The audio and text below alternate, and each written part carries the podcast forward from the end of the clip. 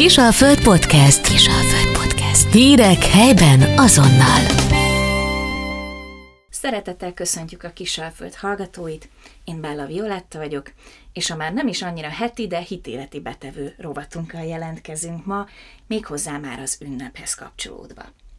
Ismét nem én vártam vendéget a Kisalföld stúdiójába, hanem engem látnak vendégül a Pannonhalmi főapátságban, és Bokros Márk atyával fogunk beszélni, Bencés szerzetessel, aki gimnáziumi tanár és nevelő tanár itt.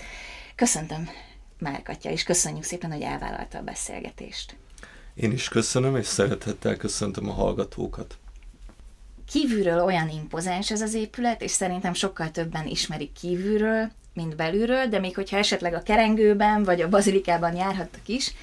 akkor sincsen elképzelésük arról, hogy mégis vajon hogyan néz ki az ünnepek tája, akár a Bencés gimnáziumban, akár pedig a szerzetes közösség életében. Mesélne nekünk egy picit erről, olyan jó belátni a színfalak mögé. Alapvetően mind a gimnáziumban, mind a szerzetes közösségben a készület az természetesen adventtel kezdődik. Advent első vasárnapjának előestéjén, szombaton van egy közös gyertyagyújtás. Mindazok számára, akik ellátogatnak Panoholmára a főkapu előtti kis térre, a kereszthez, ott alakítunk ki egy adventi koszorút, és ott van az első gyertyának a meggyújtása, majd ezt követően egy vesperás. Erre szeretettel szoktunk látni mindenkit, elsősorban a környékről, a munkatársak közül jönnek fel erre az alkalomra. Ekkor a diákok éppen otthon vannak, úgyhogy számukra ez nem az ünnepnek a kezdése, Nekik vasárnap este indul el a közös gyertyagyújtásoknak a sorozata. Minden vasárnap este fél kilenckor tartunk egy közös gyertyagyújtást, amikor Zsolosmát éneklünk, egy-egy buzdító beszéd, vagy egy elmerkedés hangzik el. És természetesen, mivel Általában advent negyedik vasárnapján már otthon vannak a diákok, ezért a negyedik gyertyagyújtást azt mindig az utolsó elutazás előtti utolsó tanítási napra szoktuk előrehozni, az sokkal meghittebb, bensőségesebb, hiszen akkor mindenki kap egy gyertyát, és gyertyafényben zajlik a liturgiának egy része. Annyira fontos élmény szokott lenni ez a diákok számára, hogy akik végeztek, öreg diákok, azok is rendszerint egy-egy gyertyagyújtásra nagyon sokan közülük eljönnek és ellátogatnak erre. Ezen túlmenően minden osztálynak megvan a karácsonyváró gyakorlata, alapvetően húzzák, kihúzzák egymást, és valamiféle kis ajándékkal készülnek, amelyet szintén ott az utolsó napok egyikén adnak át egymásnak, és egyébként a szerzetes közösségben is ez gyakorlat, hogy kihúzzuk egymást, és az adventi időszakban egyrészt imádkozunk a másikért, a húzottért, gondolunk rá, és majd szentestén egy képes lappal, esetleg valami kis aprósággal ajándékozzuk meg egymást. Ez az, ami így a közösségeknek a kapcsolatát, illetve a liturgikus keretet jelenti. A gimnáziumban van még egy karácsonyváró éneklés, ez is az utolsó este a hazautazás előtt van énekekkel, versekkel, különböző felolvasásokkal, akár egy vers, vagy egy mesének a felolvasásával hangolódunk közösen a karácsonynak az ünnepére, az már tényleg egy ilyen felszabadult alkalom a, a fiatalok számára. Hogyha a szerzetes közösséget nézzük, nyilván mi, mint család, a Szentestét, illetve karácsony első napját itt ünnepeljük együtt, közösen, Alapvetően 24-en napközben a készülődésről szól, nyilván akkor feldíszítjük mi is a karácsonyfát, ez jelenti egyrészt a bazilikában a templomi díszítést, de a közösségi tereinkbe is egy-egy fenyőfát elhelyezünk, ahol gyakrabban megfordulunk, és igazán az ünnep az az első vesperással imádkozásával kezdődik, 24-én este, amikor nagyon szép karácsonyi dallamok is már megjelennek a, a Zsolozsmában. Én nagyon szeretem személy szerint a karácsonyi ünnepkörnek a Zsolozsmáját, a, az énekeket, a zsoltárokat, amelyek ott elhangzanak. Majd ezt követően átvonulunk a barokk ebédlőbe, és hogy gyertyafényes vacsora keretében üljük meg a szentestét, A barokk ebédlő ilyenkor teljesen sötét, csak a gyertyák égnek, mindenki előtt van egy kis almába szúrt gyertya, előszedjük a kincstárban lévő ezüst gyertyatartókat, nem kell nagy dolgokra gondolni, van néhány örökségből megszerzett vagy kapott gyertyatartónk, és az ilyenkor a karácsonyi időszakban oda kerül az asztalra, és, és ott vagyunk együtt, majd pedig, amikor befejeztük a vacsorát, akkor vonulunk át az egyik közösségi terembe, ahol már ott van feldíszítve a karácsonyfa,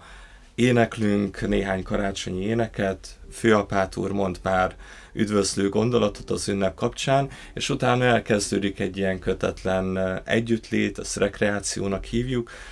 amikor beszélgetünk, egy kis bor, egy kis sör mellett, süteményekkel együtt vagyunk, és odaadjuk egymásnak ezt a képeslapot, amivel gondoltunk egymásra, illetve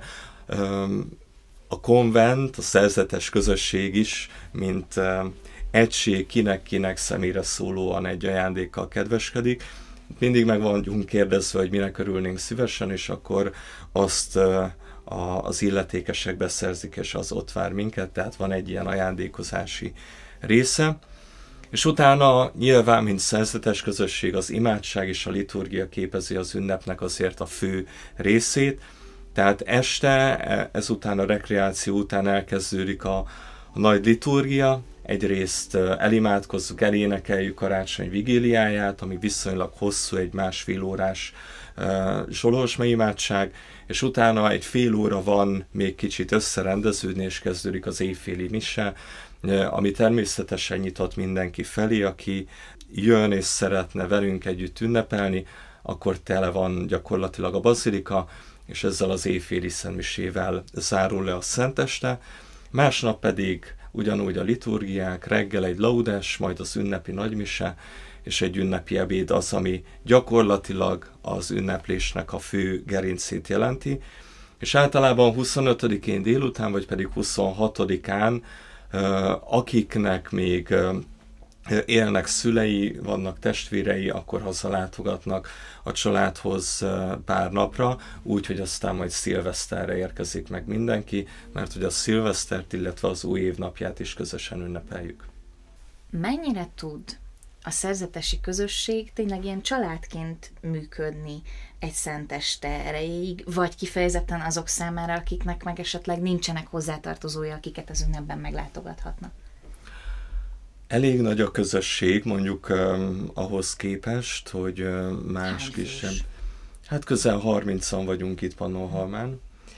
Éppen ezért uh, egy nagy közösség, ennek megvan a, a saját um, dinamikája nyilván a fiatalabbak, vagy a korban közelebb állóak szorosabb viszonyban vannak egymáshoz, egymással, viszont például így a Szentestén ez a rekreációt általában vegyesen szoktunk kisebb körökbe leülni, beszélgetni, illetve az egy, egy, egyfajta laza együttlét.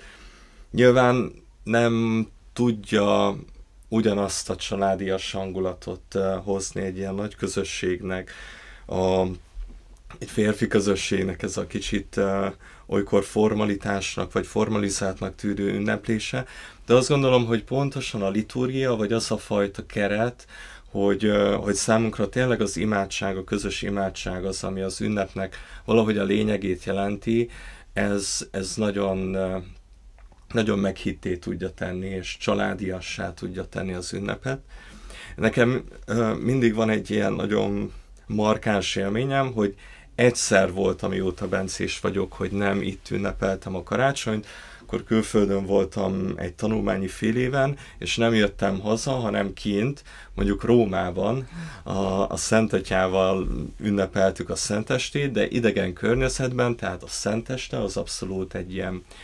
idegenek között eltöltött este volt, és akkor ott megtapasztaltam egyrészt, hogy milyen az, amikor valaki nem egy egy olyan közegben ünnepel, ami tényleg egy család, meleg, biztonságos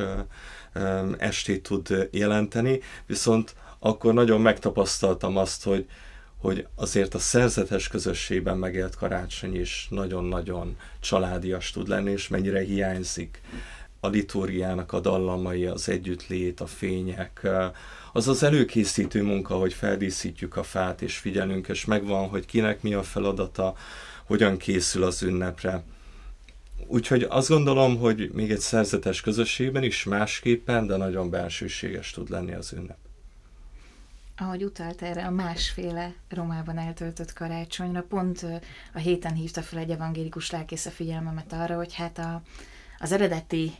bibliai történet szerinti karácsony sem az otthon melegéről, meg a családiasságról szólt, hanem inkább, sokkal inkább az elemeknek, körülményeknek való kitettségről.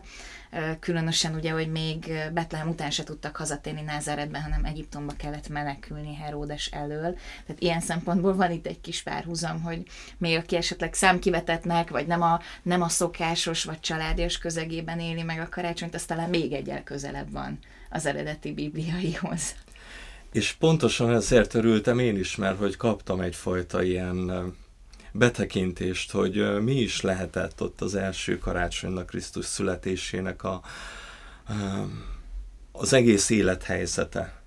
Tehát nagyon izgalmas volt meglátni azt, hogy ott várunk a Szent Péter téren, mert ugye sokkal hamarabb oda kellett menni, hiába volt belépőnk a biztonsági egyéb előírások miatt, természetesen hosszú sorokban kellett várakozni, és azért, hogy december 24-én kicsit esős, kicsit hűvös időben kint átsorogni másfél-két órán keresztül, úgyhogy abszolút nem nagyon ismerek senkit, vagy legalábbis egy ilyen friss, új ismerettség van, az egy nagyon sajátos élményt jelent, és pontosan ezen gondolkodtam, hogy de hát talán ez sokkal közelebb van a karácsony igazi titkához, mint otthon a ünnepi módon feldíszített asztal, karácsonyfa, meghitt bensőséges családi vagy szerzetesi környezet. Úgyhogy nekem az egy nagyon markáns és maradandó élmény volt, amire mindig visszagondolok, hogy, hogy a karácsonynak így a teljességét, vagy az üzenet lényegét azt meg tudjam kicsit mindig újraélni, megérezni. Akik így karácsony felé tartó időben élünk, gyerekeink vannak, mászkálunk, nekünk nagyon megpróbáló dolog valahogy mégis az adventben, a készülődésben bőjti időben maradni, mert nem ezt üzenik az üzletek, a reklámok, a hangosság, a zenék, az adventi vásárok, tehát nagyon, azt gondolom a ma embere nagyon húzva, nyúzva van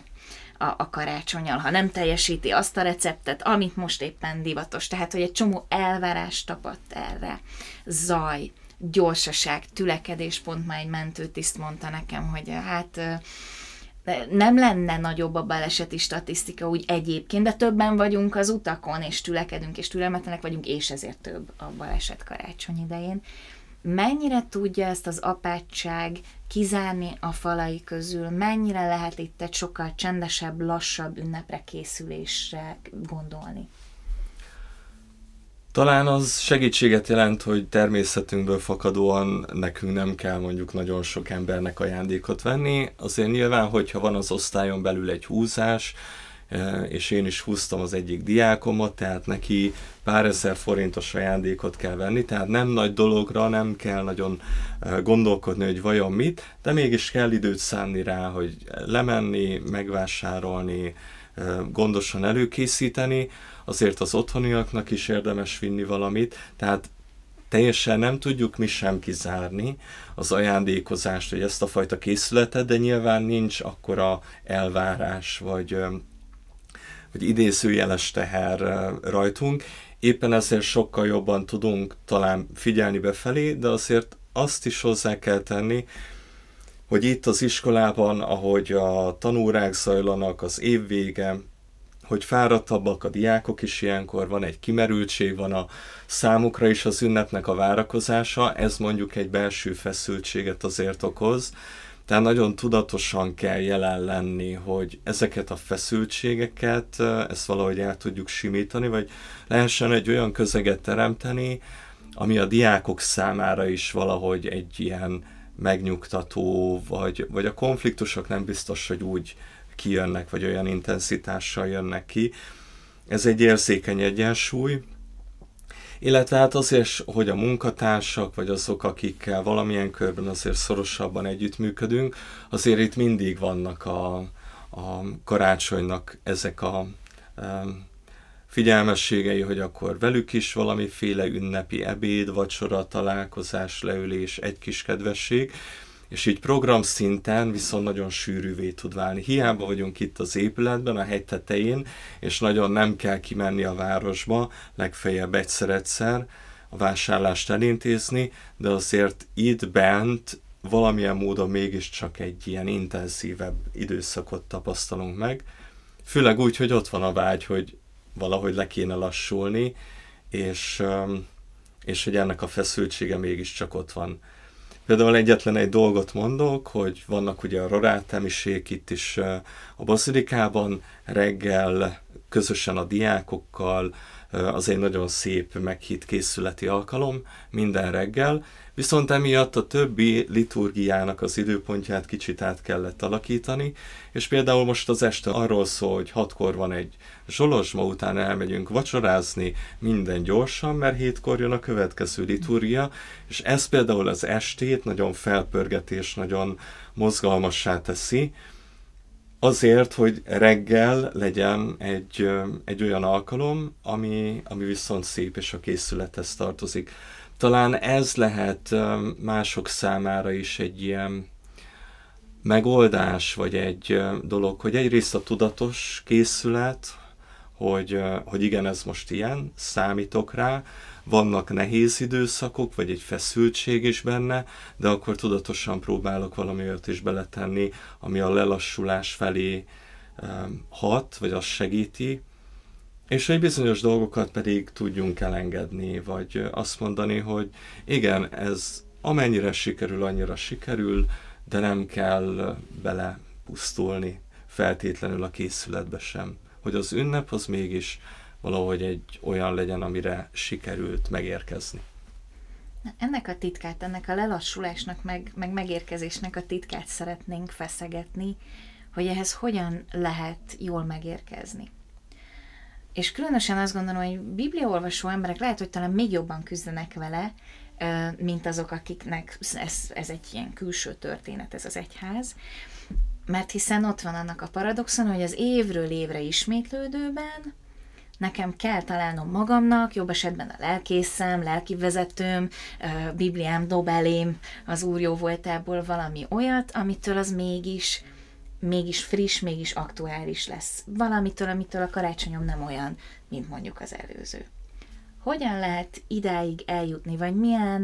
milyen erőfeszítéseket éri meg ezért tenni, hogy valahogy megújhodjon az emberben az egyébként örök történet és üzenet? Ugye a katolikus egyházban van egyfajta segítség, hogy három különböző olvasmányrend váltakozik évről évre. Most éppen a B év, tehát Márk evangéliuma áll a egész liturgikus időszaknak, a, vagy évnek a, a középpontjában, tehát a szövegek egyrészt időről időre visszatérnek, de van évről évre valami kis változás, hogy mi az, ami előkerül. És azt gondolom, hogy mégiscsak a szövegeknek az ismerősége vagy előkerülése az mindig hozza magával azt, hogy ha tudatosan úgy próbáljuk hallgatni ezeket, hogy figyelek arra, hogy éppen mi az az élethelyzet, amiben vagyok, vagy mi foglalkoztat, akkor az a szöveg más módon fog megszólítani, még hogyha az előző évben is pontosan ugyanezt a szöveget hallom, vagy hallottam és foglalkoztam vele. Ez egy izgalmas dolog, és én valahogy hiszem azt, hogy hogyha ha úgy megyünk bele az imádságba, a liturgiába, vagy egy ünnepi készületbe, hogy előtte rágondolok, hogy mi ben vagyok én most más. Mi az, ami most aktuális számomra, ami most foglalkoztat, azt merem kimondani a magam számára is, még akkor is, hogyha időnként ez nehéz, akkor az a szöveg, az, és az rajta keresztül az Isten, az abba az élethelyzetbe áll mellém, és más módon fog üzenni, jelen lenni, megtapasztalhatóvá válni. Mondta, hogy Márk evangéliuma az idei. Máté ugye a rengeteg ószövetségi utalásával elsősorban az zsidó célközönségnek, Lukács maga értelmiségével, mint a kororvosa, János meg hát egy egész más látásmódon, de Márk talán apropót adhat arra, hogy a külső ember egy kicsit rácsatlakozzon erre a történetre, mert ahogy én divatos szóval mondjuk, hogy ő a legakadálymentesebben, vagy a legfogyaszthatóbban azok számára is, akik mondjuk nem bibliai háttérrel nőttek föl.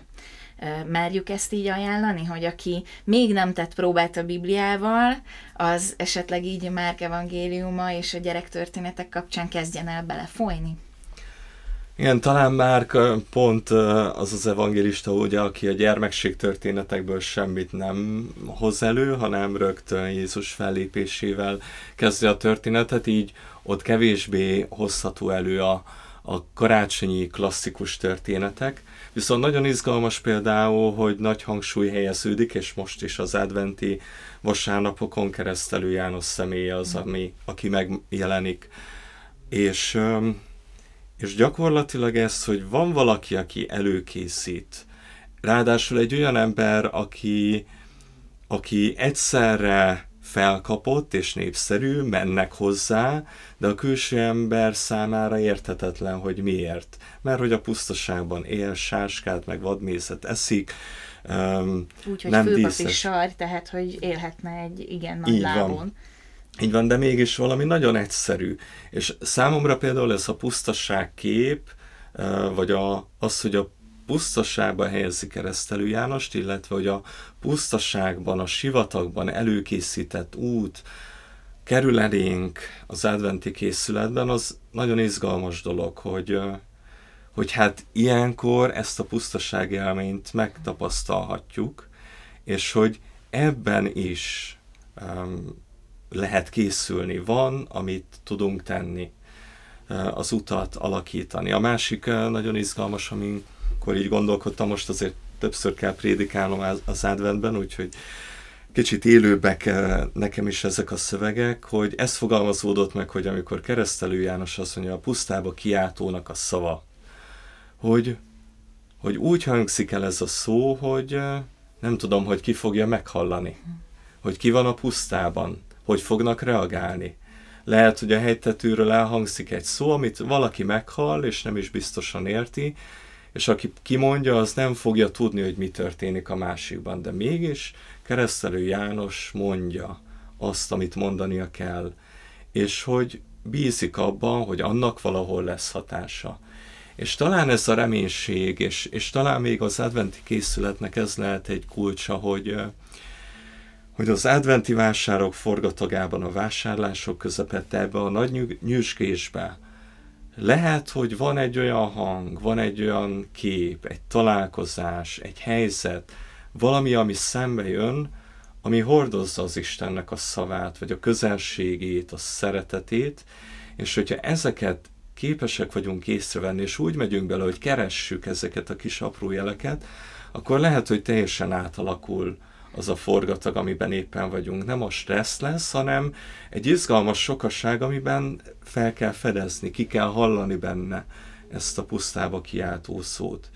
És aztán, hogyha kihallottam, akkor megérint valahol, és lehet, hogy éppen az a forgatag fog egy olyan élményt hozni, ami előkészíti a lelkemet. Én nagyon hiszek abban, hogy ami éppen van körülöttem,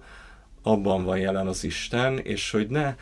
azt keressem, hogy hogyan lehet mássá tenni a körülményeket, hanem hogy hogyan tudok én a körülményekhez úgy alakulni, hogy az bennem mégiscsak a készület idejét hozza el, vagy a lehetőségét hozza el. Akármilyen körülmények között lehet keresni az Istent? Én hiszem azt, hogy lehet, igen. Nyilván vannak olyan helyzetek, amikor nagyon nehéz, vagy amikor tiltakozunk az ellen, hogy itt nem lehet ott az Isten de hát azért a történelemnek volt sok olyan tapasztalat, és sok olyan tanú, aki megélt holokausztot, nagyon nehéz uh, helyzeteket, és utána elmondták, hogy ebben is találtak valamit. Um, ez adhat egyfajta bátorítást, hogy mi is tudunk uh, keresni, um, észre tudunk venni, és hogyha már van egy rálátásunk, van egy, vagy egy nyitottság, vagy egy vágyakozás, hogy keressük, akkor azt hiszem, hogy sokkal könnyebben rá tudunk találni, ami ott van előttünk. És egyébként is ott van, csak mi nem váltunk még kellőképpen érzékenyé. nagyon szép, hogyha behozhatom ebbe a várakozásba a bazilikánk, ami ugye most nagyon különleges, hogy jövőre lesz 800 éves a bazilika, és mi már ebben vagyunk, és így tekintünk, hogy most ez tudatosan is egy 800 éves épület, és hogy ott a szentély az üres. Hogy azt mondtuk a felújításnál, hogy ez kifejezi azt, hogy valamire várunk, amit csak az Isten tud betölteni, de hogy azért üres, mert nem mi akarjuk megfogalmazni, hogy minek kell ott lenni, hogy az Isten hogyan jöjjön el, és mit hozzon nekünk, hanem ezt szabadon hagyjuk az ő számára, és kicsit talán ez az adventi várakozás, hogyha ott van, tudatosan figyelek arra, hogy igen, van valami üresség, van valami vágy, ami ott van bennem, és nem úgy állok hozzá, hogy az lenne a jó, hogyha így, úgy, amúgy tölteni be az Isten, hogy milyen jó lenne, hogyha nyugodt lehetnék, hogy békésen telne el az egész idő, hanem azt mondom, hogy itt van a vágy, és Istenem, mutasd meg, hogy, hogy akkor most mi kerül oda, akkor, akkor sokkal szabadabban tudok szerintem jelen lenni. Tehát valahogy ez a gondolkodás visszafoghatni már önmagában arra, hogy hogyan kezdek jelen lenni egy ilyen adventi forgatagban. Hát egy kicsit így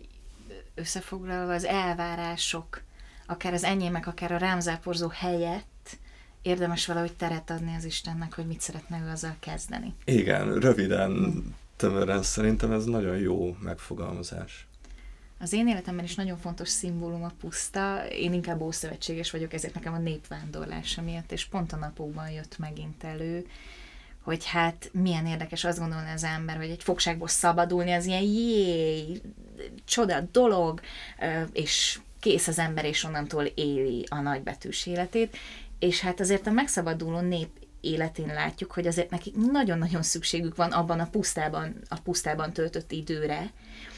hiszen nekik ott ki kell alakítani egy együttműködési rendszert, nemzetté válni, megtapasztalni az isteni csodákat, tehát úgy, a, úgy az egymással való viszonyokat kialakítani, mint a fölfelé való viszony, nem véletlenül ott történik ugye a szövetségkötés, a, a, a tíz parancsolat. Mm, és valami ilyesmit érzek ebben az adventben egyébként hogy a, a, a Krisztus megszabadításával való szabadsággal tanulunk valahogy élni, mi, akik egyébként pedig fogságban. Tehát ez a, ez a puszta és keresztelő János benne léte, ez, ez lehet nekünk egy ilyen szabadságra tanítás, hogy nem, nem állunk mi arra olyan készen, mint gondoljuk. Érdemes, érdemes azt tanulgatni. Illetve ez nagyon izgalmas, amit mondott, hogy hogy a közösség az együttműködést meg kell tanulni, vagy ezeket a viszonyokat újra alakítani, mert nekem most például az idei adventben is az a tapasztalatom, hogy, hogy egyedül készülni, vagy valamit elhatározni, hogy mit fogok csinálni, az nagyon nehéz. De hogyha vannak társak, vagy vannak olyan emberek, akik, akikkel megbeszélünk valamit, akkor sokkal könnyebbé válik, és sokkal jobban figyelek erre, hogy, hogy az adventben legyenek egy ilyen tudatos készületi pontok. Nekem most két emberrel is, az egyik az itteni rendtárs, a másik egy, egy jó barát, aki Budapesten él egyébként, velük van megbeszélve, hogy valami kis dolgot közösen csinálunk, és megvan, hogy mikor, mit, hogy, és csak annyi, hogy messengeren jelezzük, vagy, vagy itt házon belül egy-egy mosolyjal, vagy megjegyzéssel, hogy igen, csinálom, haladok vele, vagy most éppen nehezebb. És hogy ez, hogy a készület az nem feltétlenül kell, hogy egyedüli munka legyen, hanem össze lehet beszélni, és ez a közös várakozás, a közös uh, úton levés, hogyha már az, az mhm. utat is uh, említettük, az sokkal könnyebbé teszi uh, ezt a fajta előkészületet és talán az ember így, hogy valakinek visszacsatol róla, így, így maga is felelősebb, nem, nem mondja azt két nap múlva, hogy át, ez buta gondolat volt, hogy ezt fogom tudni folytatni. Így van. Mit kívánjunk a hallgatóinknak, hogyan, hogyan tudjanak megérkezni ebbe az ünnepbe? Most ugye nagyon izgalmas, hogy nagyon besűrűsödik, tehát ott 24-én délelőtt még advent 4. vasárnapja, Ilyen pedig az éjféli mise. Nem is tudom, hogy mi is a szerzetes közösségben, hogy fogjuk lemenedzselni készületnek ezt az időszakát, de talán ez a vasárnapra helyeződő szenteste, ez azt is segíti, hogy hogyha sikerül mindent úgy elintézni az előtte lévő hétköznapok során, és lezárni, akkor az, hogy már a vasárnap, az valahogy a készületben legyen, vagy a, a lenyugvásban legyen. Szerintem az nagyon sokat segít, hogyha húzunk magunkban egy, egy határt, hogy eddig dolgozom, eddig csinálom a készületet, de akárhol tartok, itt lezárok, és onnantól kezdve már csak az ünnepre figyelek. Szerintem ez lehet uh, még így a készület közepetáján, vagy fél idejénél is egy olyan szempont, amit talán még, még meg lehet oldani, hogy, hogy behúzom magam számára ezt a határvonalat és határidőt. És azt gondolom, hogyha keressük így a csendnek, a kicsit a befelé figyelésnek, akár a lopott pillanatait, az már olyan, hogy,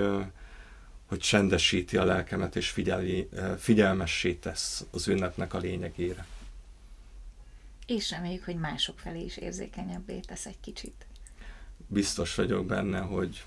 ha magamra tudok figyelni, és uh, tudok csendesedni, akkor az megnyitja a, a fülemet a másik felé, és az érzékenységet a másik felé. Márkatya, tudunk-e egy olyan esetleg igét idézni, amivel elbúcsúznánk erre az ünnepre a hallgatóktól? Van-e most fejben, akár telefonban,